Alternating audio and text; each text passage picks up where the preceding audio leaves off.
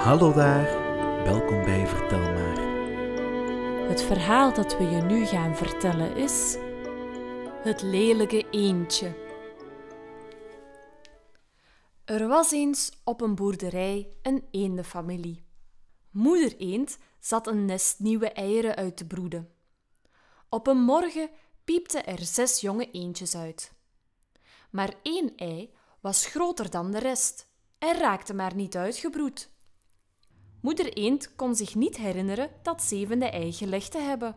Hoe kwam het daar? Voor zij tijd had om eraan te denken, brak ook het laatste ei open. Een vreemde eend met grijze pluimen in plaats van gele stond moeder eend aan te staren. Ik begrijp niet hoe zo'n lelijk eendje van mij kan zijn, zei ze kopschuddend. Het grijze eendje was niet aantrekkelijk, en daar hij meer at dan zijn broertjes, was hij spoedig veel groter. Toen de tijd voorbij ging, werd het lelijke eendje steeds ongelukkiger. Zijn broertjes wilden niet met hem spelen, en omdat hij lomp was, spotte de hele boerderij met hem. Hij was zo eenzaam. Arm lelijk eendje, zei moeder eend. Waarom zie jij er zo anders uit? Het lelijke eendje voelde zich verdrietig. Niemand houdt van mij en iedereen plaagt mij. Op een dag, bij zonsopgang, liep hij weg van de boerderij. Hij stopte bij een vijver en vroeg aan de andere vogels: Kennen jullie eendjes met grijze veren, zoals ik? Ze schudden hun kop. Wij kennen niemand die zo lelijk is als jij. Hij ging naar een andere vijver toe, waar twee grote ganzen hem hetzelfde antwoord gaven. Ze waarschuwden hem zelfs. Blijf hier niet, het is te gevaarlijk. De jacht is open. Op een dag kwam hij het huis van een oude vrouw voorbij. Denkend dat hij een gans was, nam zij hem gevangen en stak hem in een kooi. Ik hoop dat je veel eieren legt, zei ze. Maar het lelijke eendje legde natuurlijk geen enkel ei.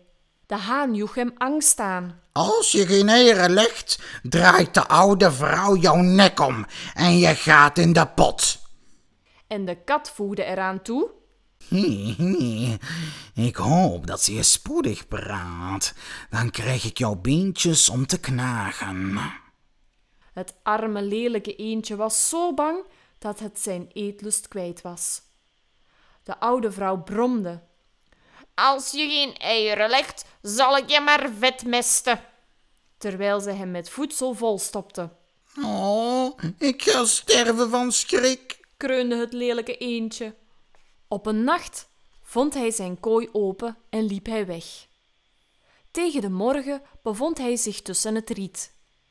Er was veel te eten en hij voelde zich wat beter, ook al was hij nog steeds eenzaam. Op een morgen, toen de zon opkwam, zag hij prachtige vogels boven zijn kop vliegen. Zij waren wit met lange slanke halzen, gele snavels en sierlijke vleugels. Zij vlogen naar het zuiden. Als ik er zomaar kon uitzien, zei het eendje.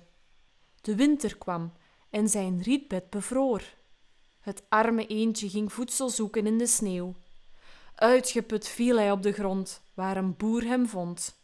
Ik zal hem naar huis nemen, voor mijn kinderen. Zij zullen voor hem zorgen.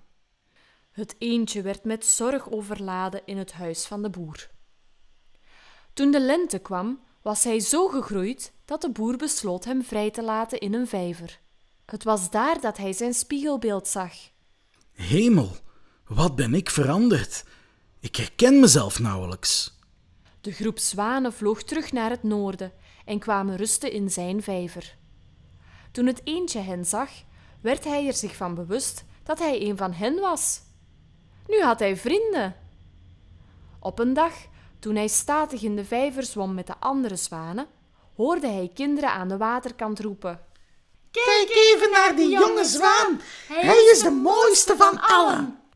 Hij barstte bijna van geluk.